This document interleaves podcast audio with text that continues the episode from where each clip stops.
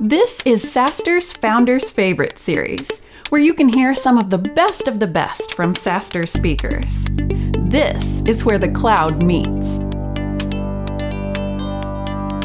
Bandwidth makes it easy to add enterprise grade voice calling, text messaging, and emergency calling to your platform, all backed by the power of a fully owned and operated Tier 1 carrier network that gives you direct to carrier pricing with better quality, control, and insights that other API providers can't. See why the biggest brands in the world rely on Bandwidth and sign up for a free trial at bandwidth.com forward slash SaaStr. Dell for Entrepreneurs is here to help your business scale faster through technology. Reach out to startups at Dell.com for a free IT consultation. From laptops, desktops, to servers and cloud, Dell Technologies is there for you. Up today, the three secrets of selling up market with the leaders of Stripe, DocuSign, and Lever. I'm Kelly Del Curto. I'm the Senior Director of Sales at Lever, and I'm joined by three incredible sales leaders, each with their own unique experience selling to the enterprise. So let's jump in. I want to do some introductions. Tammy, we're going to start with you. So give us a little bit of an idea of your role at DocuSign. And then for fun, what was your very first sales job ever? That's a good one. Thanks, Kelly. Um, my current role at DocuSign is actually overseeing an SMB commercial sales org. Prior to this, I was um, in a number of enterprise sales leadership roles. My first sales job, uh, I was a bank teller selling uh, mortgage accounts to, to folks that were coming in to deposit or take out cash from their bank accounts. I love it. I'm sure a lot of people had that as a first sales job too. Amazing. And Kate, what about you? Hi, everyone. I'm Kate Jensen. I lead our platform sales organization at Stripe. So, right now, that's the mid market and the enterprise segment selling to SaaS platforms. That's companies who process payments for their customers using Stripe's infrastructure. My first sales job was actually pretty random. I sold large drills to gold and platinum mines in South Africa. It was very cool technology that I just couldn't pass up selling. a little different from Stripe, but nevertheless very sales Infrastructure in a different way. Absolutely. Okay, Lauren, to you. Hi, I'm Lauren Schwartz. I lead enterprise sales at Fivetran, and my first sales job was, I guess it was when I was a Girl Scout. So age six or seven, and uh, the reason I think it was a sales job is because we sold Girl Scout cookies. So for me, think my first lesson in sales tactics or sales strategy was about encouraging long term investment by pointing out that Girl Scout cookies do really well in the freezer. That's a good upsell move. I like it. And uh, just for the record, what's the most number of boxes you've ever sold? 847. Very precise. I love it. Wonderful. So I'm really excited to talk to the three of you about this topic, which is why move up market? What are we going to encounter as we start to build uh, and go into the enterprise? And I think as we were prepping for this, we realized how common this conversation is at so many different companies, uh, regardless of the stage or the size. And we also realized that as salespeople, we are often at the front lines of the feedback we're getting from the market, whether our marketing is resonating, whether our product is meeting a customer need. So I'm really hopeful today that the three of you can share some success tips, things that you figured out and could benefit the audience. And then also maybe we'll have some vulnerable moments of what didn't go well or common pitfalls that we can avoid. So let's jump right in here uh, with the very beginning. Tammy, I'm going to need you to define what upmarket means and if it's different for different companies. Yes, um, and you sort of gave away the punchline already, Kelly, which is upmarket is not a precise definition by any means. It's going to mean different things to different companies. Um, for some companies, it might def- be defined as upper mid market. For some, it's actually true enterprise and Fortune 200 companies. And for some companies, they might even um, be able to sell into what are so called strategic companies. Mm-hmm. And I think really what's important in the beginning as a company is to be able to come together and be able to formulate what your ideal customer profile looks like. And so, most recently uh, at Lever, what we did was we gathered a cross functional leadership team together that consisted not just of sales, but also marketing, customer success, product, um, and a number of other uh, SEs, even, and a number of other uh, functions within the company. And we decided to align on what our ideal ICP was going to look like. And again, that can also be measured a number of different ways. I think the most common scenario that I hear most companies doing is going to be by number of employees. I've also seen revenue be defined as the defining factor as well in defining what that means. But basically, what this does is by coming together and defining what your upmarket looks like is it keeps your marketing team aligned with the sales team so they're not out building campaigns and targeting the wrong audience and while the product team is also out building a product that's not intended for who sales is actually selling to so i think the more the most important thing here and the biggest takeaway is to come together to define what that icp initially looks like so let's move on. We've built the foundation, we've committed that we're going up market. Let's talk about where we need to adapt. So, uh, Lauren, often when you are adapting and you're making a move from SMB to enterprise, you're going to have to manage some competing priorities. Uh, how have you seen this go well, or how do you handle it?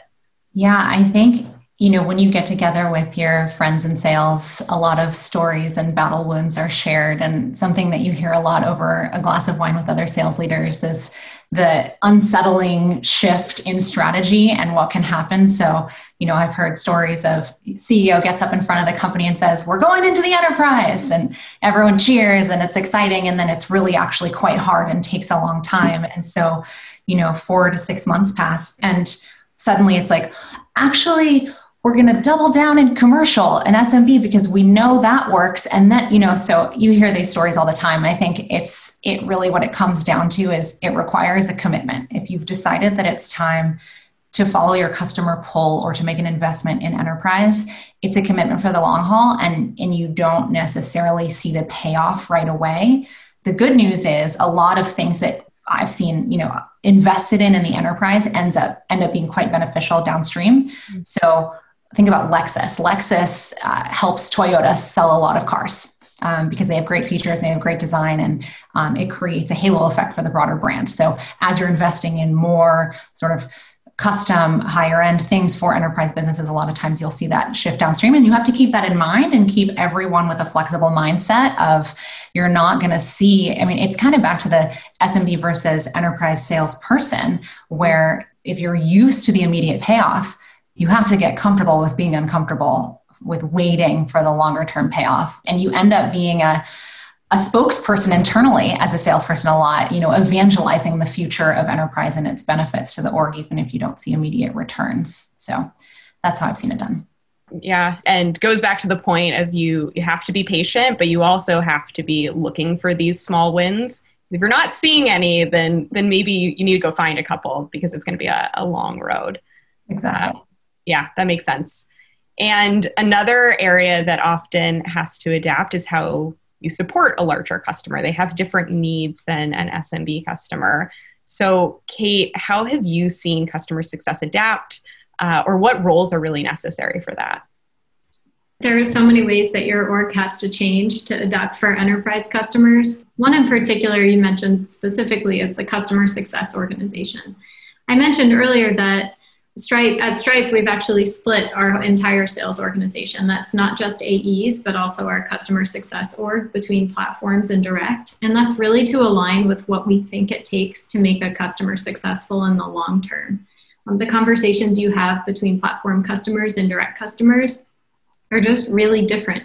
And so, what we want to do is hire specialized customer success folks who work, especially in the enterprise, with one or two really strategic accounts to define what su- success means for them and to make sure that Stripe is lining up the resources that are necessary to make that happen.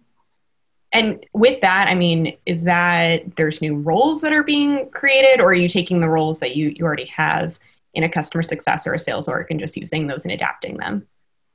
So in some ways, it's what Lauren called internal selling earlier, making sure that the product teams are aware of the feedback that customers have on our product, making sure that the support organization is answering questions with context for the account. But then, in other ways, yes, it is actually new sales teams. And in particular, one that we've built recently at Stripe is the technical sales organization. So we have solutions architects who pair up closely with AEs to really map out the technical scope of what a sale will look like. We have a deployment team who actually make sure that the deployment goes according to plan. and then over time, we have technical account managers who work with accounts over the long term to make sure that any big strategic technical questions they have are very well supported. And do they all meet and work together? Or are they working pretty independently? they have to work together. I, am sure it's no surprise to hear that, and you'll hear me say this many times throughout this session account planning is of the utmost importance. It's really important to just have one place where everyone in the company can go to look to see what's going on with a particular account, what the number one questions they have are, and where they're probably going to need extra support at any given time. Yeah. I mean, one thing that we talk about at Lever all the time is how much an enterprise sale is a team sale. Uh, sometimes in SMB you can win a deal completely by yourself. It feels really good, but you just you cannot do that when you're selling to a large company, and and they don't want you to do that either. They want to meet other people at your company. Absolutely. Kelly, I think it's also worth noting that the sale isn't over when a customer signs. So for when you think about renewals and ongoing success, I think when you're the salesperson and you have this whole cast of brilliant people who are working in tandem with you as your broader team um, in post sales and success in solutions engineering, one way of looking at it and how I've seen it done successfully is the salesperson's responsibility is to hold the broader team accountable. While it's not always the salesperson doing every single aspect of making a customer successful in the first year, you do get to be sort of the CEO of your franchise and make sure that you're holding folks accountable throughout, such that when you come up on a renewal, you can't just expect that a customer wants to renew unless you've had critical checkpoints with them along the way. Like Kate's talking about account plans, QBRs, the types of things where you say, hey, sales team and success team were aligned on the value that this customer intends to get out of this investment. And customer, you're aligned that you made this investment and therefore you are also driven to get this value. So let's make sure we're doing that so that there are no surprises um, when it comes to renewal. So that selling happens throughout the lifetime of a customer.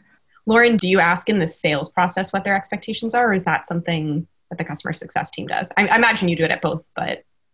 Well, I think in order to inspire a large enterprise to invest a significant amount in your product, you need to be in lockstep with them about the value that you're driving for them. So be very specific about the value drivers behind an investment. And then also very specific about how your company does it, how you do it better, right? And then proof points behind that of how you've done it before, such that you can truly lay out with a customer when they sign, this is the value we intend to bring to you, this is how we're going to do it. And that's when you're in lockstep with the customer success team in laying out here is our path to actually enabling this customer and making them successful. And so it needs to happen, and the conversation needs to be very clear and critical in order to earn the investment.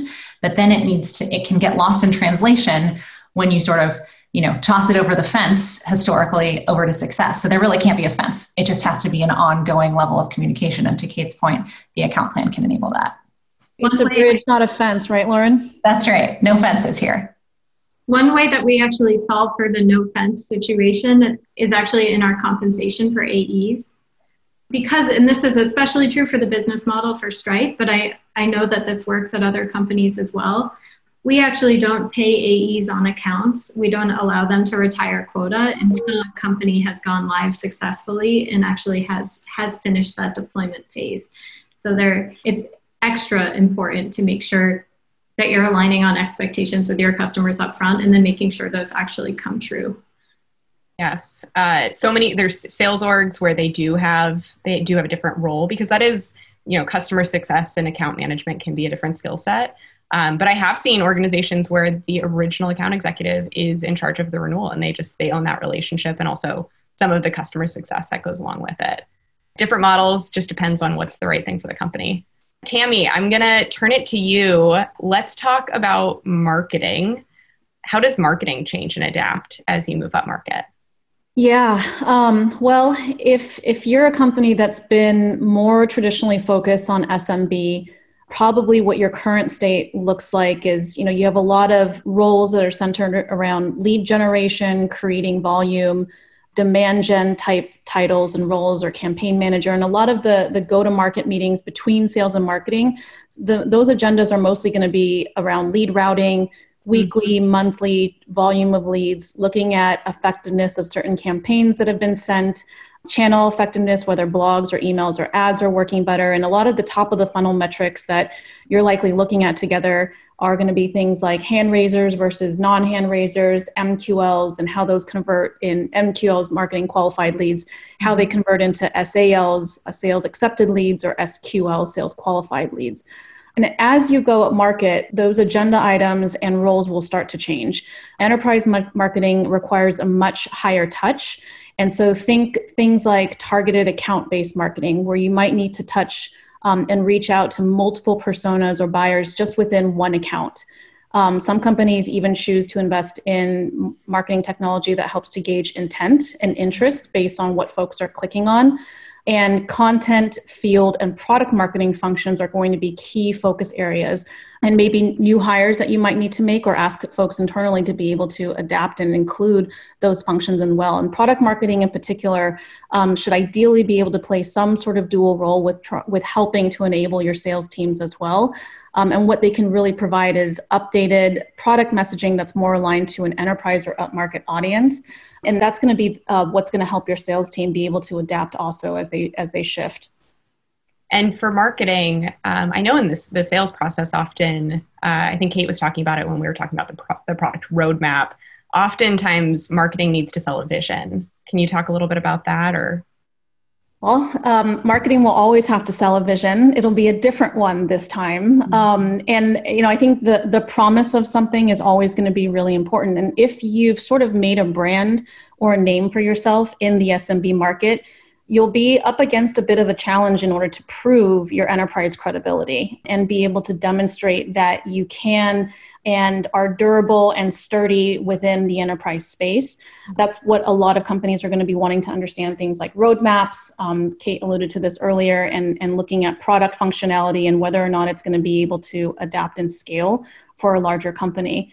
The, the other thing I'll also say about my prior comment around lead generation is that you know companies also have to be prepared for looking at metrics a really different way. The the immense amount of leads that you were hopefully getting before from your smb audience may not look the same to enterprise. If any um, it might be a much slower trickle that you see on a week to week or, or even month to month basis. And what you're really looking for in those early days is getting quality quality of leads, things that actually will convert into some sort of buying cycle. They may not end up actually closing, but I think that will give you an early indicator of whether your marketing messaging is working in those early days.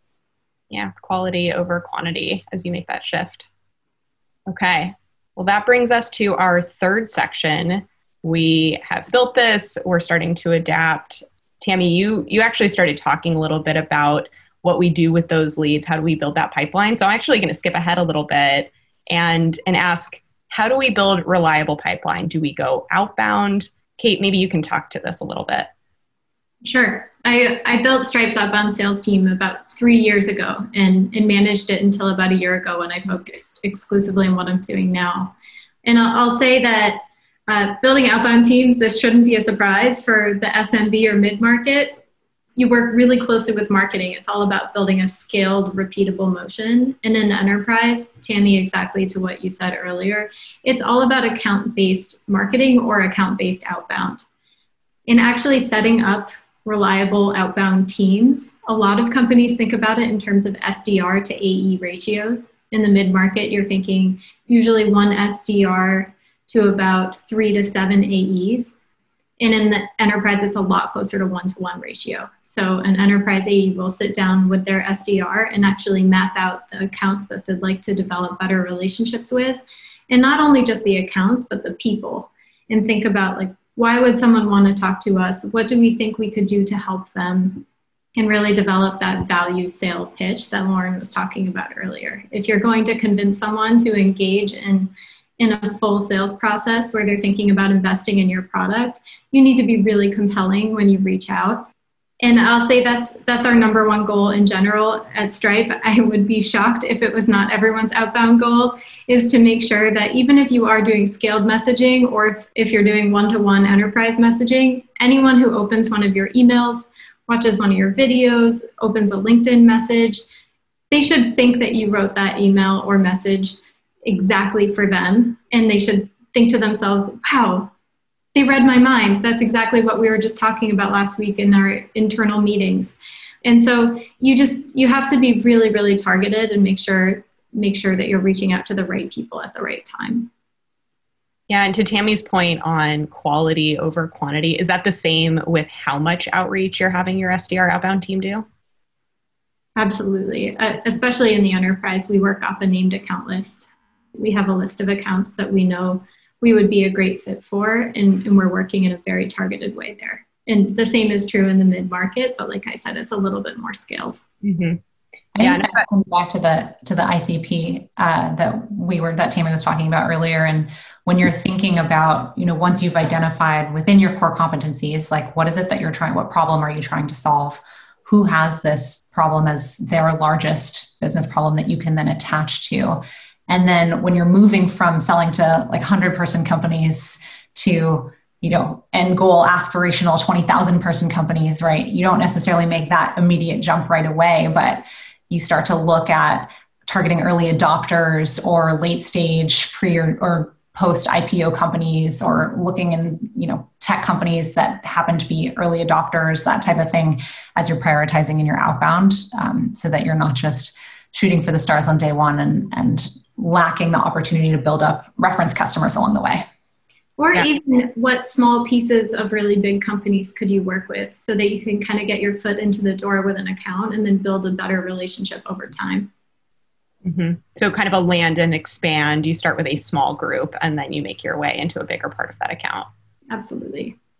Kate, that's been really effective in, in my last role. That was really effective, especially during um, COVID, as there are parts of large enterprise organizations who are dedicated to digital transformation for example when you know in retail when people can't come to your store and you make a pivot in your corporate strategy around how can we grow revenue digitally then a lot of times you'll identify these sort of digital innovation teams that end up being centralized across multiple business units that then are, are more much more likely to be early adopters than some of the older slower moving aspects of broader enterprises yeah, creativity in COVID is so key. I've got uh, our SDR team right now that's prospecting into enterprise customers, and they're using different video outbound tools. Uh, and I will tell you, it's having such a better reception because in the sea of emails that any enterprise leader is getting, you know, something where someone's holding their name on a whiteboard, it, it's pretty revolutionary, and they'll actually watch it. Perfect. Well, thank you for answering all these questions uh, let's let's take it away with what what should you remember from this session tammy can you kick us off Yes, absolutely. So um, I think takeaway number one, this should actually say define and differentiate why and who. Mm-hmm. Um, figure out why it is that you're going up market. There's no wrong reason, but be able to understand what that is so that you can set a target accordingly and be able to align your teams around that. And same thing goes for who. Again, your up market audience is going to look different from the company across the street. So make sure that you take the time to align on that early. And if it needs to adapt, that's fine. But having at least some sort of predefined goal of who that looks like is going to help you. And then once you've defined that the predefined goal of who it is, the, the second takeaway from today, I think, is ruthlessly prioritizing and coordinating. So prioritizing can mean anything from your product roadmap to how you invest in your sales and support teams. Um, you're not just thinking about selling to the enterprise, you're thinking about building for the enterprise and what that means and what features they need in order to be successful at scale which is really what you need to be able to prioritize. Um, and that requires coordination across every department at your company because unless the entire business is running in the same direction, it's going to be challenging to, to commit to something that, especially when you're first starting to do it, you don't see payoffs necessarily right away. And the third is to develop consistent and reliable practices. I think you've heard us again and again say things like develop account plans, coordinate and communicate. And it's really important to, to use Lauren's analogy to teach people how to run and teach them what direction to run in so that you don't just win a few enterprise logos and then your business drops off so that you can continue to do it again and again and build a really robust business over time. Perfect these are three excellent takeaways for anyone that's that's making the move. It was wonderful speaking to the three of you. Thank you so much for all of this insight. And thank you for everyone who joined. We really enjoyed it. Visit Dell.com forward slash SaaStr for exclusive savings on Dell products and more information about the Dell for Entrepreneurs program. Everything from Dell Financial Services to Dell Rewards, Dell for Entrepreneurs wants to help your business run smarter through technology.